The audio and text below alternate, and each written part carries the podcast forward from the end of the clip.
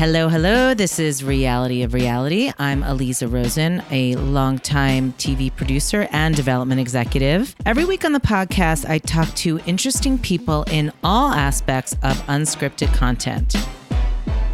So, before I get into introducing my guest, I want to just talk about a few shows I watched this week or I'm watching this week. I did finish Indian Matchmaking, which I spoke about with Brian Samuels on my last podcast. I didn't love it. I got to be honest. I liked it. I thought parts of it were interesting. There were a few good characters, but I thought it was a little bit all over the place and honestly got kind of boring. So, I don't know if I would watch the second season, but it was definitely interesting and different. I'll give it that. I did binge all of Selling Sunset, no surprise there. And what can I say? It's not good and I love it. That's really, uh, you know, if you love, as we said on our podcast, if you love real estate porn and you love glossy, pretty people, then that show's for you. Does it have any depth? No, it does not, but it's still a fun ride.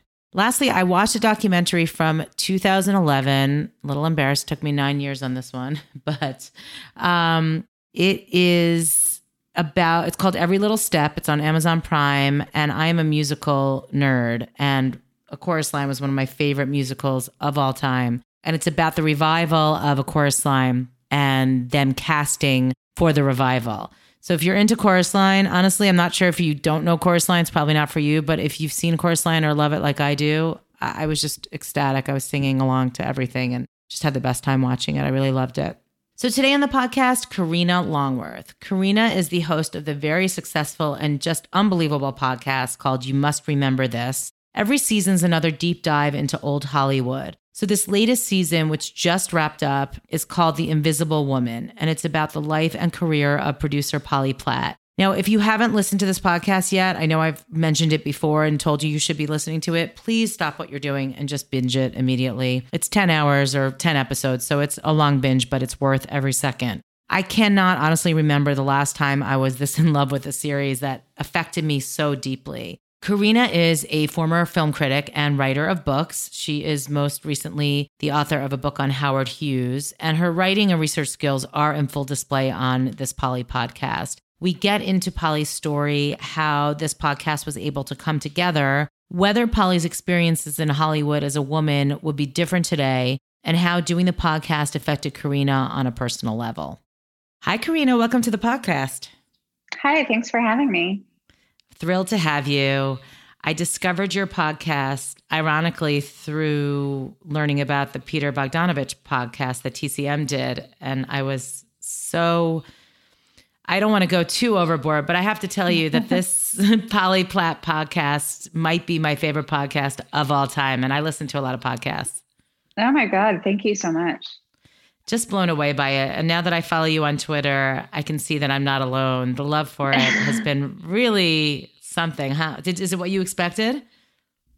You know, you never really know what to expect. I mean, I've been doing You Must Remember This for six years. And there's certainly a core of passionate fans. Um, but I do think that Polly's story connected with a lot of people in the film industry who were sort of sharing it and and talking about how unfortunately not that much has changed over time. Right. We definitely will get into that. What made you want to tell Polly's story in particular and do it as an arced series over I think it was 10 episodes?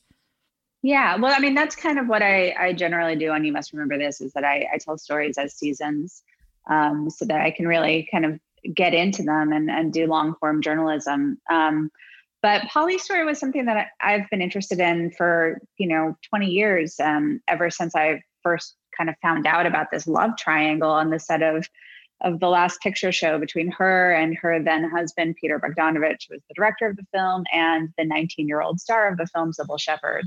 Um, and you know, when I was um, in college, this book, Easy Riders, Raging Bulls, came out, which became this sort of foundational text about 70s Hollywood. And and even though it was revealing a lot of sort of negative and unsavory things about the male filmmakers of that time, at the same time, it was also lionizing them and and kind of encouraging a fetishization of their of their greatness and their bad behavior so that was just something I kind of grew up with. Um, and I'd always wanted to know more about the women involved. You know, a lot of those men had female romantic partners who were also creative partners. And Polly Platt was an incredible example of that. Um, so while certainly in the 70s, and I think even after that, the media spotlight drifted away from her towards Peter as this boy genius filmmaker in this very glamorous relationship with Cybill Shepherd. Polly continued to do the work, and she just wasn't in the spotlight. And so I'd always wanted to know more about her. And then a few years ago, I met Stacey Sher, who is a, a Oscar-nominated producer, um, and she you know, we had dinner and she told me that she had read Polly's unfinished, unpublished memoir. Um, and so I, you know, I had not known that this had even existed and was super excited about it and just hoped that I would get a chance to read it one day. And then in the spring of 2019, um, you know, circumstances kind of coalesced so that Stacey was able to introduce me to Polly and Peter's two daughters, Sashy and Antonia, who shared the memoir with me. Um, and I, you know, I knew that it was unfinished and I wanted to be the person to help finish it and put it out there in some form. And first, my first tried to do it as a book, and my then book agent was really discouraging of it. Um, and we talked to a few other people in the literary world, and it was just kind of hard to get the liter- literary world to care about Polly Platt at that time um, because she was sort of positioned as somebody that nobody had ever heard of. And, you know, it's this chicken versus egg situation of, well, nobody's ever heard of her, and that's why we need to write a book about her because she's this sort of forgotten character who was really important. Um, but I, you know, after a few months of sort of trying to do it as a book, um, I realized that I have total freedom in the podcast space and that I could sort of do it in that format and and make the case for why she's important and why her story needs to be told. Wow, that backstory is fascinating. I didn't realize that you had tried it as a book first. Had her daughters ever tried to publish it as a book? They hadn't. Um, you know, Polly died in 2011, and and it was a really traumatic situation. And I think that even as late as 2019, and even today, I mean, the daughters are still sort of sorting out how they feel about a lot of things. Um, so they hadn't tried to do anything with it. And, you know, I think that they were just happy to, to get their mom's story out there in any format, but we would still like to try to do it as a book. Um, and, you know, maybe as a documentary, you know, I think there's, there's still a lot of story to be told and there's still a lot of people to reach who maybe don't listen to podcasts. Oh yeah, I would watch it in any form. I agree. It would make an incredible documentary. So, what made you pick Maggie Siff to narrate the Polly voice? I love Maggie from Billions. Yeah, um, and Mad Men, which was where I first right, saw her. Right. Um, so I I knew that I, you know there have been times on the podcast in the past where I've done the voices of famous people, right. or I've had friends do them, and I knew that this was a lot of material, so it wouldn't make sense for me to do it. And I I also needed somebody who was a real you know, a real talent and who could really connect to Polly's story. And so I talked to a couple of different actresses. Um, but when I when I connected with Maggie through a mutual friend of ours, the director Karyn Kusama, um, you know, it was just really apparent that she got the material, felt a personal connection to it, and also I think some people who I talked to had been a little afraid of doing it because you know, Polly makes some very candid comments about people who are still alive. And there were some performers who didn't want to be the literal voice of that. Um, mm. But Maggie was totally unafraid. Fascinating. Yeah, you could, I'm not sure what it was, but you could tell she really felt it. Like it felt like it was Polly coming through, like she was channeling her. It was incredible. Yeah, and she felt that way too. I mean, we recorded, you know, we recorded all of her material during the quarantine. So she was Oh, um, wow. You know, she was on the East Coast and I was in Los Angeles, and we were uh, sort of on FaceTime video, like looking at each other while she was recording on a microphone that I sent her. Um, and so, and you know, I've never met Maggie in person. I've only dealt with her over the phone and and through that. Um, and you know, it just turned into this thing where we're we're kind of meeting this way twice a week for several weeks and kind of getting to know each other as she was getting to know Polly. And so it was a really interesting process. Incredible. Did you have to get Sashy and Antonia, uh, Polly's daughter's permission to use Maggie? Did they have say on who they wanted to read that part? No. Okay. So did they have? So you they they didn't want any creative input on the podcast? They were just more No. interview subjects? They didn't. No, they didn't ask for any creative um, input. They were interview subjects, and they helped connect me to a few people in their mom's life. Um, and you know, they they made suggestions about things I should cover and and people I should talk to, but they weren't really involved in the writing or editing process at all. So I want to kind of walk through some. I mean, there's a lot in the podcast, and obviously, everyone who listens to this better go listen to it because it's worth every second. In fact, I want to re-listen in a few weeks after I've had a little break because I just devoured every episode. I want to just sort of hit on some of the highlights. And again, Polly did so much and had such a rich life, but I'm curious about her psychology. And I think you did an incredible job of digging into who she was in every facet of her personality. And by the end, I felt like we really got a full picture, even though I guess even with a memoir and even with everybody, you never know someone completely. Yeah. I want to start with her upbringing. I, I think what came through to me the most about the way that she was raised is that she was raised with sort of that, you know, you suck it up, you survive, you don't complain, and you carry on. And that was sort of the message that came through to me from her childhood. And that obviously was something that carried through to the way that she lived her life. What was your impressions of the way that she was raised in her early years? Yeah, I mean, her there's a really large portion of her memoir that is about her life before she went to college. And um, I was, you know, sort of only able to fit in, I would say, about 50% of that material into the podcast. Um, but it's this fascinating story where her, her dad was a military lawyer. And so after she was born in 1939 and after World War II in 1940, I think it was late 1945, um, her her family moved to Europe so that her dad could be a prosecutor in the war crimes tri- tribunals.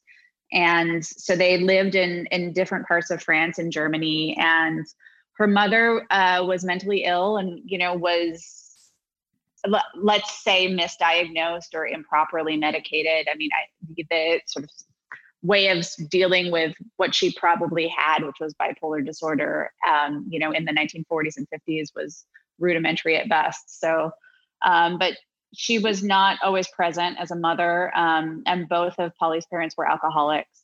And so she was at a very early age kind of left to her own devices. Um, and, you know, she had a visual imagination and very pretty early in her life she came to find movies as a kind of escape from her child from her from her home life which you know was difficult and and isolating. And so she kind of fell in love with particularly westerns um, and was able to kind of find kind of imagine for herself a way out of her situation through the movies which is something that I, I, think is, and I, I don't even know if I made enough of a big deal of it in the podcast, but it's something that's would be rare for anyone as a nine year old in the late 1940s to watch a movie and, and think about ways in which they themselves could make movies. This was before there were film schools. This was before there was really any sort of known path to that kind of work. But it was especially unusual for a, for a girl because the work that Polly ended up doing as a production designer and art director, there were no women doing that in Hollywood at the time. And if you were a young woman who was interested in movies, I mean, all of the conversation, all of the media was about maybe if you're beautiful enough, you could be discovered and you could be in hmm, movies. right. There was no conversation about working behind the scenes creatively. One of the things that you said in your show notes that I thought was really interesting in the first episode was that her childhood shaped her view of gender roles and relations and her idea of what it meant to be the wife of an important man. Mm-hmm. Yeah. Um, so her her mother had had a career of her own. She had worked at an investment bank in the 1930s before she got pregnant. Um, and when she married a, a guy in the military, um, she had you know stopped working and, and become a full-time wife and mother and she had done that with this assumption that her husband was going to become more successful than she could ever be on her own.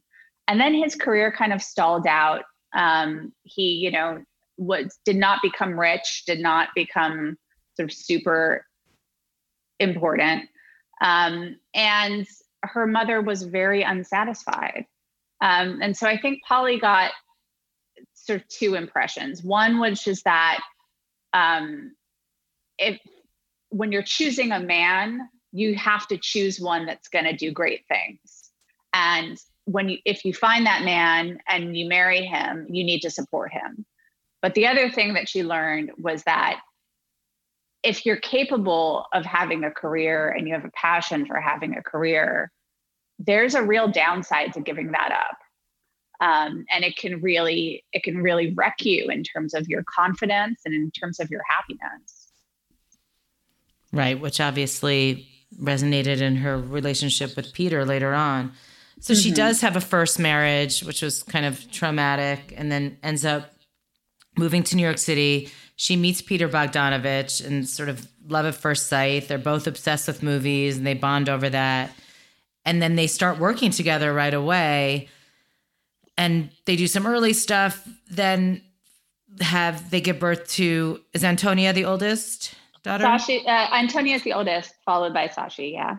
Okay and so at that point they are partners and essentially working as partners. I think peter viewed her that way at least at the beginning right? Like a full collaborator? He absolutely viewed her as his most important collaborator and even past the point where um, their their romantic relationship ended you know she was he felt like he she was his best um, source of feedback but his best source of collaboration for two movies after their marriage ended right so before that they end up doing the last picture show together which is obviously a seminal moment in both of their lives and also a seminal moment in film history. It's, you know, considered one of the best films of all time. But that's obviously where things also take a turn and Peter falls in love with Cybill Shepherd, who's sort of the ingenue, and it becomes very public. And this is both sort of personal and professional humiliation for Polly. And even though Polly is technically only the art director on the film, she's she's really like the co-director, right? Yeah, I mean, I think that she was careful about what she tried to take credit for. Um, but certainly other people who were on that set and the set of other movies she made with Peter suggested that she was just as important um, in terms of the various choices that a director makes as he was. Um, certainly, she had a way of talking to people that was more productive sometimes than the way he had of talking to people. Um, she would make really important decisions about things like locations. Um, she made decisions about visual stuff that would impact the storytelling. Um, and these are all things that you can imagine a director doing under other circumstances. That's what struck me. And you, you mentioned her having this instinct from a really young age, just her decisiveness and knowing exactly how things should look, how things should sound, how things should feel.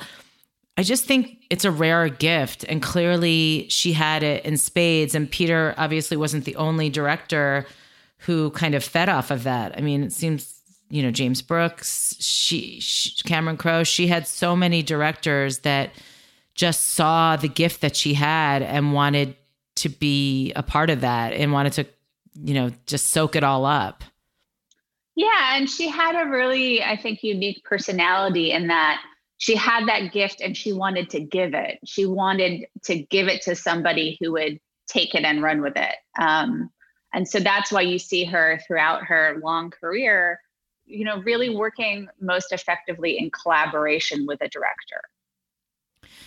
Right. But directing was something, at least in later in her career, that she really did want to do. And it, for different reasons, and you go through those, it sort of eluded her. But it seems like that may have been her big regret is that she never actually directed herself. I think it was a big regret. I think it was um, an ambition that she was not able to fulfill. But as I talk about in the podcast, the I think the main reason why she wasn't able to fulfill it is because she held herself back because she didn't have enough confidence in herself. And you know, some people I spoke to suggested that all of that kind of dates back to the relationship with Peter, um, where she really felt it was a 50 50 collaboration. And she was so confident in their bond that she didn't demand more credit. She just thought that it didn't matter. And then she realized how easily she could be sort of kicked to the curb, you know, not just romantically, but when the re- romantic relationship is over, she can't sort of be in the spotlight next to him anymore. Um, and so, yeah, I think that I think that when it she got to the point where the industry had changed and she had built up clout and people believed in her ability to direct, she couldn't get over the hurdle of not believing in herself. And you also get into her alcoholism a bit and how that may have affected or played into it. How much do you think it affected that? So I think that, and I, you know, at some point, I can't remember what episode, but there's an editor who worked with her who was like, you know, we were all drinking. Um, and if anybody deserved to have a drink at the end of a hard day, it was Polly Platt you know but there are also people who say that she wasn't just having a drink at the end of a hard day i mean she was drinking at work and and she admitted in her memoir that she would you know sometimes bring like a six pack of beer to work or or start in on a bottle of wine while still at her desk so i think that to some extent what she was doing was normalized certainly more than it would be today um, but she kind of took it to extremes and I think both of her daughters feel that her alcoholism, um, you know, it was sort of a, a monkey on her back in her personal life. And it was something where, you know, there are there are some people who think it didn't matter, and some people I talked to who think that it was the ultimately the only thing that mattered in terms of her career. Hmm. Interesting. You do spend a lot of time, obviously, with Polly and Peter and their relationship. And like you said, how she goes on to work with Peter on What's Up Doc and Paper Moon even after their relationship dissolves. I'm curious if you list, first of all, did you reach out to Peter for an interview? And if you listened to his podcast, the, um, the Turner Movie Classics mm-hmm. podcast? So I made a decision at the beginning of the process not to talk to Peter because I felt that and some of the people who I had, you know, had talked to about this felt that he had been telling his version of the story since 1970. And so the important thing here was to tell Polly's version of the story. Um, and, you know, of course, he's still alive. His daughters, you still have a relationship with him. And so um, I was, I felt like I didn't, I wasn't going to shy away from criticizing him, but I also wanted to be judicious about it. Um, because, you know, I think a lot of people had very similar things to say about um, his shortcomings and mistakes, and a little of that goes a long way. Um, so I tried to include stuff like that where it was necessary, but for the most part, focus on telling Polly's story. Um, and in terms of the Turner Classic Movies podcast, I didn't want to listen to it while I was still working on my mm-hmm. podcast, and I really just finished uh, working on the final episode about three weeks ago, and I just oh, haven't oh, wow. had time to listen to it yet. But um, I hope that I hope that at some point I'll I'm sure at some point I'll listen to it because I do find him fascinating and and he is one of my favorite filmmakers of all time. Oh, that's interesting. I enjoyed that. I mean, it was such a juxtaposition to this podcast. I can't even, you know, I don't even have words to express it, but I think they're an interesting complement to each other in certain ways. And yes, very different stories. So Polly yeah, I mean, up, sorry, go ahead. Oh, I was just going to say, I mean, I think that it is a, a wild coincidence that both of these things kind of came out into the world at the same time. I didn't know that TCM was doing their show, and they've said that they didn't know that I was doing my show. Um, the I think the only person that that may have known about both was Peter. But the daughters too. The daughters were interviewed for it. Yeah, that they I think didn't know about it until mine was had been underway for quite some time though. Interesting. So Polly ended up also having a long collaboration with the director James Brooks, who's a genius. I love some of his films are my favorite of all times. I just rewatched Terms of Endearment with my daughter a few weeks ago. And I thought, there's no way, I've, I haven't seen it since I was a kid. And I thought, you know, there's no mm-hmm. way I'm going to be bawling and get all caught up. And there I am, like a puddle on the floor. I don't know if you rewatched it in your research. oh, yeah. Yeah. Did you cry again? Or did, I don't know you if know, you're a crier. I, I actually I have to turn it off at some point. Um, basically, like when she's in the hospital and they're like, "We're not going to get the cancer. Like it's just you're you're not going to survive." Um, at that point, I I can't watch it anymore. It's like in Dancer in the Dark, where she has to leave the movie theater before the end of the movie. Um, right. That, I uh, that's the yeah, point. So, that's the point yeah. where the tears come flowing. Yeah, it's it's something, and it was so cool seeing Polly's name because I watched it after I finished the podcast, or maybe I was in the oh, middle. Yeah. But it was so cool. Yeah. And then broadcast news. I started in local news.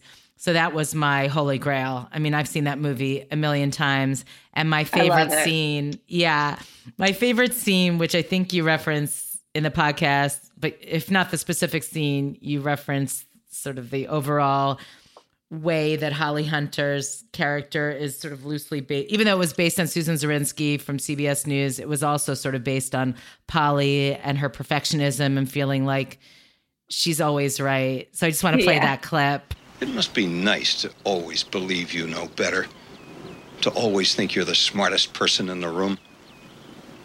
No, it's awful. I always related to that scene too, because I think any strong woman kind of feels like sometimes the men around her can be idiotic and how do they not know the right way to do things.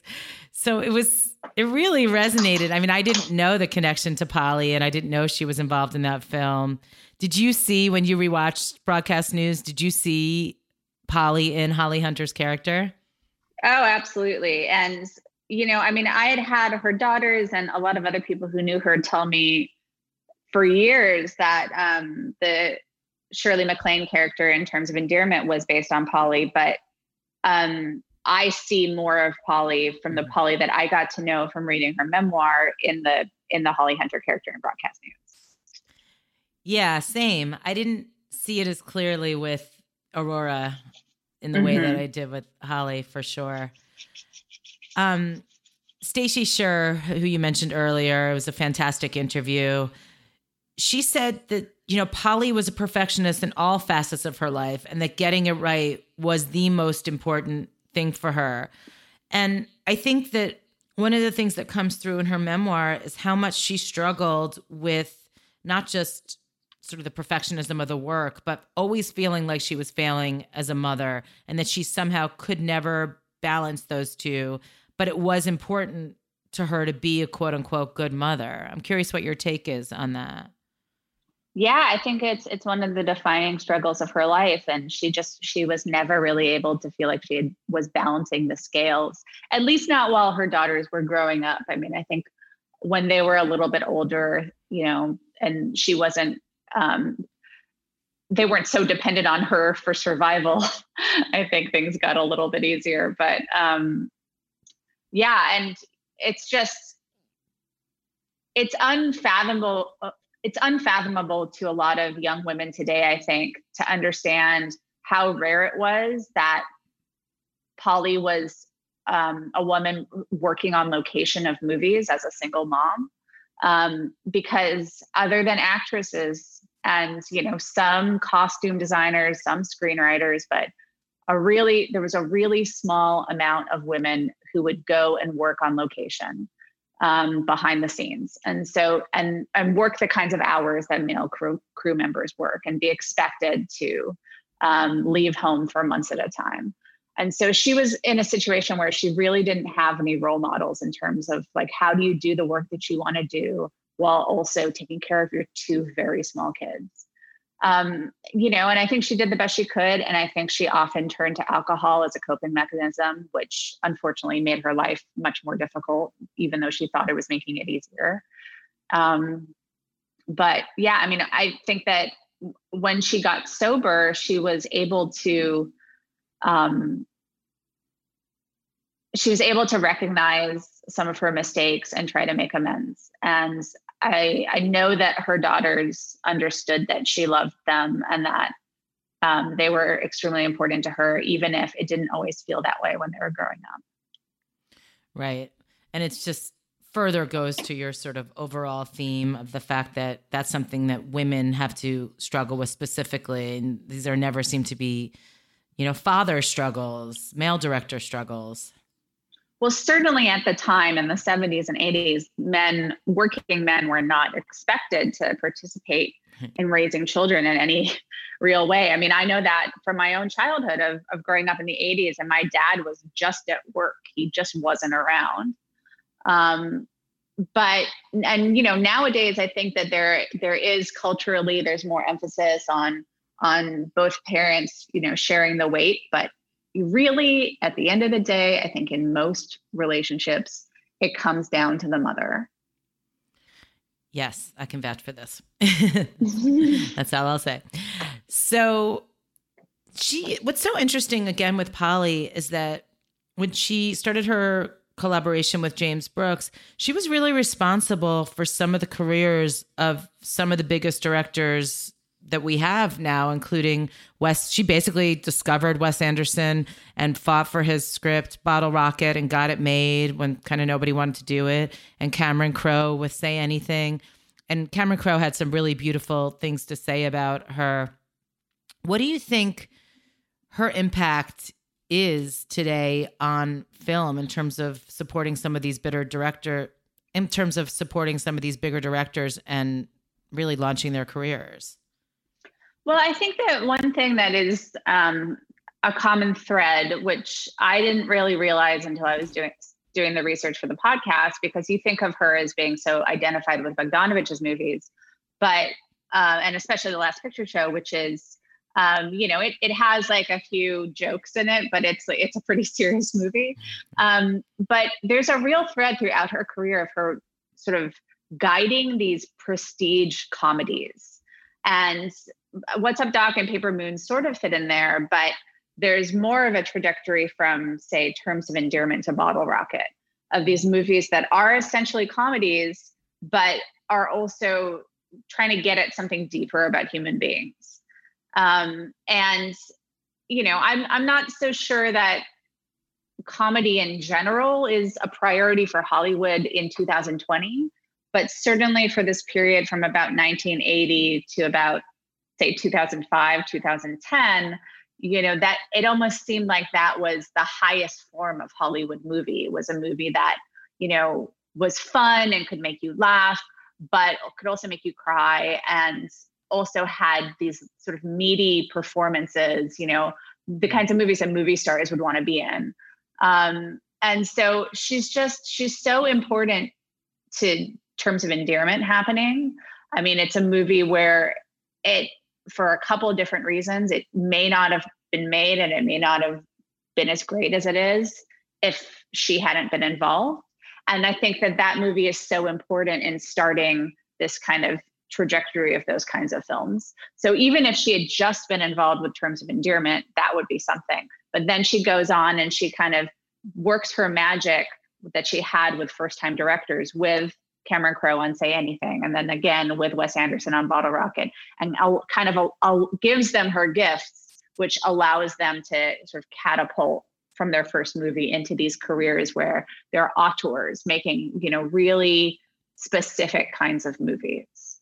Right. And she stopped writing her memoir around the time of Bottle Rocket in 1995. What, what happened? Why do you think she stopped writing? Because it was before she so, got sick. Yeah. So she um, she didn't stop writing in 1995. She was writing it all later, but she. Oh, sorry. That she started. She, yeah, yeah she the memoir cuts off in right. around 1995 while um, Bottle Rocket is in post production. And she did stop writing it a few years before she got sick. She abandoned it. And, um, you know, I've, you know, heard a few different things from a few different sources.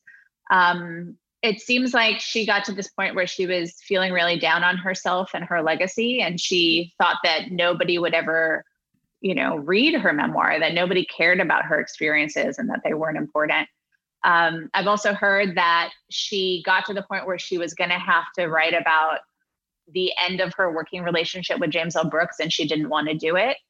Um, certainly, you know, I, as I say in the podcast, I mean, I think that there's some stuff that went on there that nobody wanted to talk about on the record. Um, uh, Brooks himself didn't respond to multiple oh, requests wow. I made to interview him. Um, so I think that there's some stuff there that she didn't want to say and that he doesn't want to say and that nobody really wants to talk about.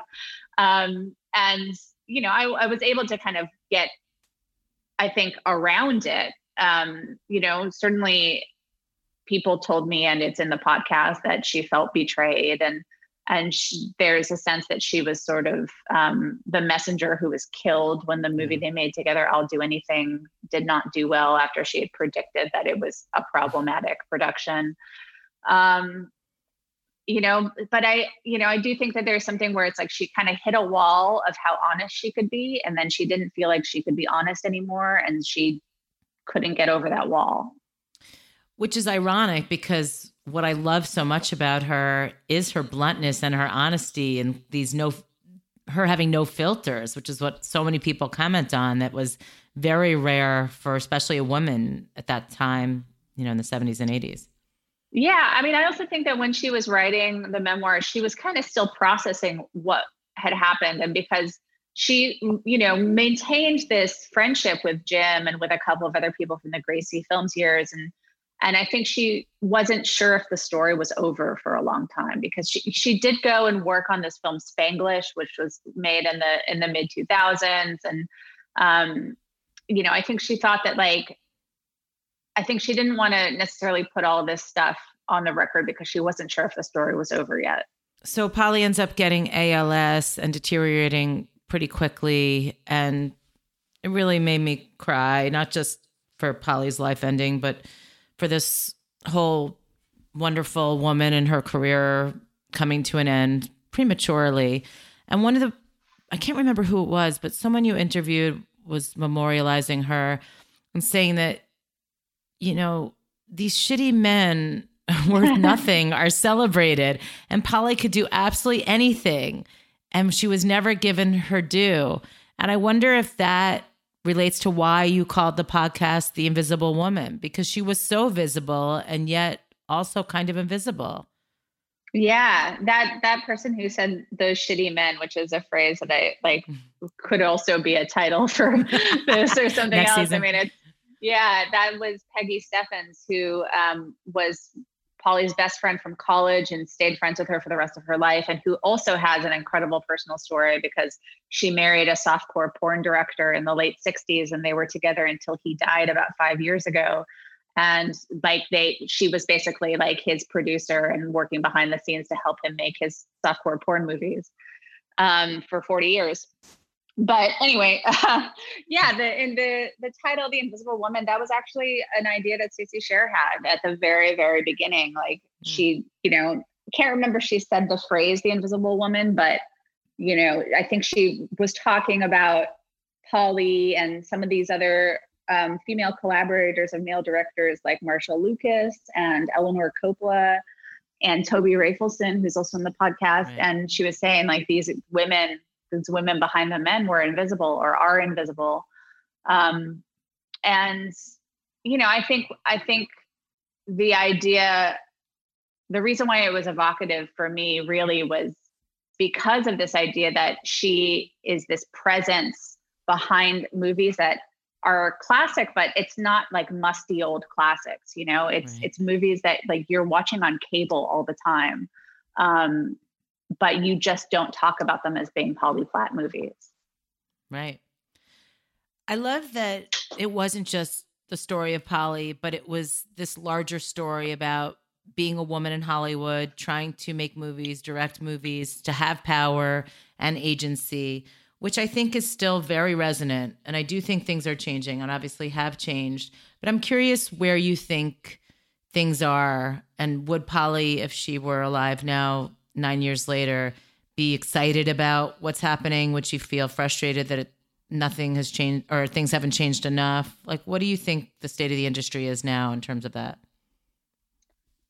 It's hard for me to put myself in Polly's point of view on that. So I, I, I won't say what she would think, but what I think is um, that things have not changed very much. And there's been a lot of attention on some women getting chances to direct big Hollywood movies, but I feel like the whole industry has changed so much and that so few personal movies are being made. And it just seems like it seems, I think, more impossible than ever that you would get women making women being allowed to make big budget movies that were personal to them.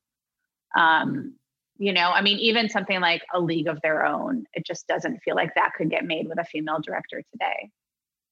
That's so depressing. really depressing. Damn. How did getting to know Polly affect you and did it change you at all? I, you know, I I have this thing with doing the podcast where when people ask me, you know, what is your favorite season or your favorite episode, I always say the one I just finished because I do have to kind of dive so deep into the research that I, it's almost like I've forgotten by the time it's over, I've forgotten everything I did before. But with Polly, it was just like that exponentially because I did spend longer on this than I have on on any other podcast season. I started working on this in March 2019 and I finished it in July 2020. Um, but also, you know, there's there's something that's really intimate about reading somebody's unpublished writing that they didn't know if anybody else would see and which yeah. really hasn't been professionally edited. And so you feel like somebody is talking directly to you. And in a lot of ways, Polly's story had a lot of resonance with my own life and my own story. And the personality that she revealed in her writing and that I got to know from talking to people about her was sometimes uncomfortably close to my own personality. Um, and so you know, I instead of you know becoming sort of jaded or over familiar with the material as I went on, as the process went on, I became more fascinated by her and felt sort of more personally motivated to tell her story. And so, um, you know, it's it's actually it's kind of a hard thing to move on from because you don't get that with every story. You don't get that personal connection. Yeah, I can imagine. And also, so many of the stories that you tell on the podcast are a lot older. I mean, this is sort of contemporary. Mm. You really dig into old Hollywood, which I love. My own personal connection is I was working or about to start working on a documentary with Clark Gable's grandson before he died a oh, few wow. years ago. Yeah. So I just went back and listened to your episode with Gable and Lombard, which I loved. What made you want to start the podcast and tell the stories of old Hollywood? Well, it's, it's always been something I was passionate about. And I, I went to graduate school at NYU to study cinema studies and, and to study the history of Hollywood. But then, you know, just kind of being in my 20s in New York, I needed a job. Right. so I started, I became a, a film critic of contemporary movies. And I was pretty successful at that. I mean, I, I was the, I ended up becoming the film critic for the Village Voice and the film editor for the LA Weekly. Um, but after a while, I, I, you know, really burnt out on the treadmill of of writing about new movies because there's so many things that come out or or did when movie theaters were open. Um, you know, there'd be 12 to 15 movies coming out every week, and I was expected to see them all and have an opinion about all of them.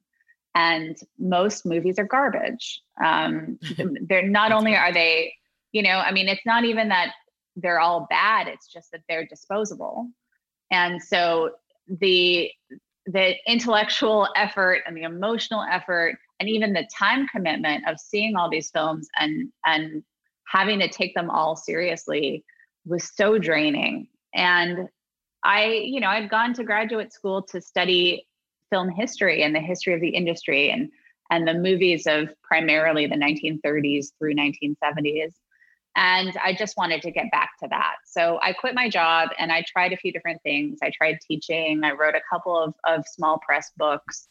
Um, but I got to the point in 2014 where I felt like I there wasn't, you know, some full-time job out there for me, except for maybe being a programmer at Turner Classic Movies, but they were based in Atlanta at that time. So that just seems um, not not attainable. And so I thought, well, I don't know, you know, what my career path is right now, but I, what I need to do is I need to make something that is exactly what I want to do, that shows off what I think my talents are in the voice that I want to communicate this stuff in.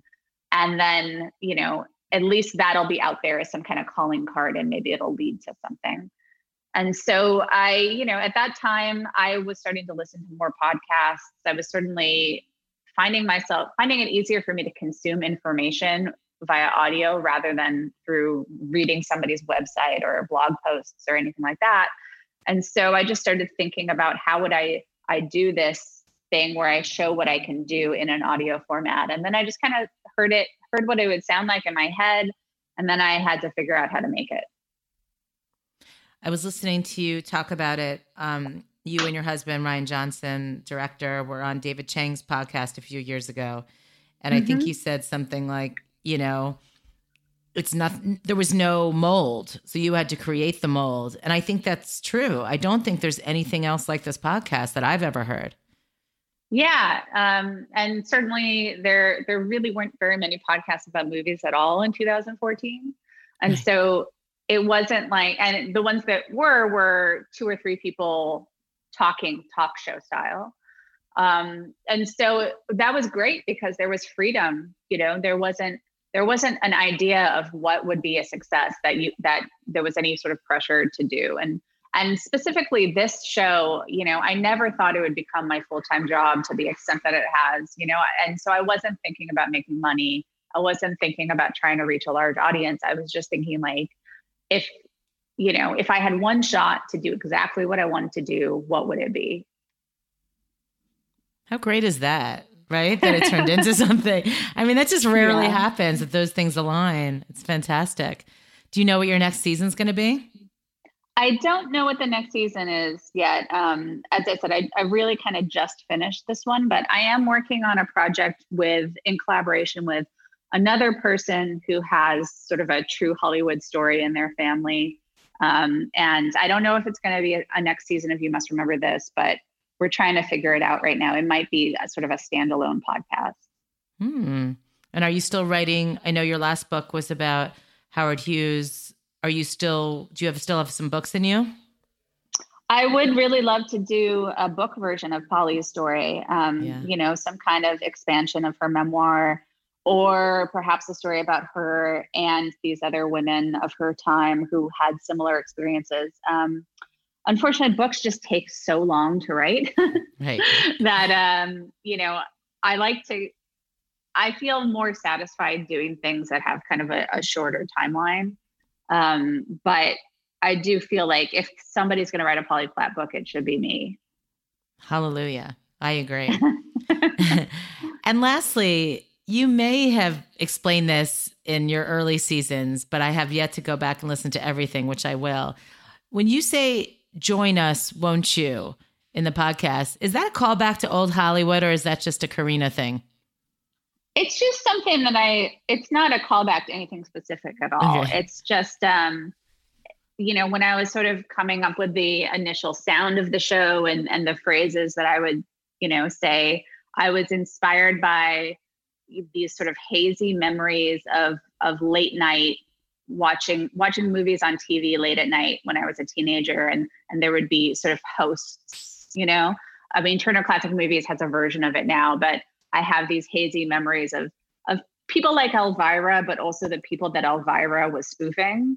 Right. Um, of these, you know, kind of like you you they'd have these sort of late night broadcasts on local TV, and it would be somebody sort of you know join us as we go into the inner sanctum of Hollywood history. Or even I don't I don't know if you know this at all, if, if you you know, but there used to be this guy on on New York in in New York. It was an old timey radio guy named Danny Stiles, and he had a radio show. Um, when I lived in New York, it was on Saturday night, but he would just play like um, you know recordings from live radio broadcasts from the 1930s of big band music, basically. And he had this whole intro that was like, we're opening the mahogany doors to the music museum. And just, I love stuff like that, where it's yeah. like, it's, you know, this sort of theatrical, um, sl- almost slightly spooky, like, what are we going to find in here right. sort of thing. And so I was just trying to conjure something like that. I don't remember him, but I remember Jonathan Schwartz. Oh, of course, yeah. Yeah, my yeah. parents would torture us with that every car ride. oh, the memories. So, where can everybody find you to follow you and follow your podcast? So that you can find the podcast anywhere you get your podcast. It's called You Must Remember This. Uh, our website is you must remember this podcast.com. And I'm on Twitter at Karina Longworth. That's where I'm most active on social media. And then the podcast is also on Twitter at Remember This Pod. Karina, thank you so much. I really feel like crying because your podcast just meant so much to me. And I just feel so much gratitude. It takes a lot at this point in my jaded life to, for something to affect me so much and resonate so much with me. So I just, I know how much work, I can't even imagine how much work goes into researching and writing. And I should say, the writing alone is just stupefying. And just uh, obviously, you're a writer, but to be able to have all those gifts and then bring Polly to life the way you did, it was just beautiful. And I'm just so appreciative for it. So thank you. Thank you so much. I'm so glad that you connected with it. Well, thank you. And it was great to talk to you. And can't wait for your next project. Cool. Thanks so much.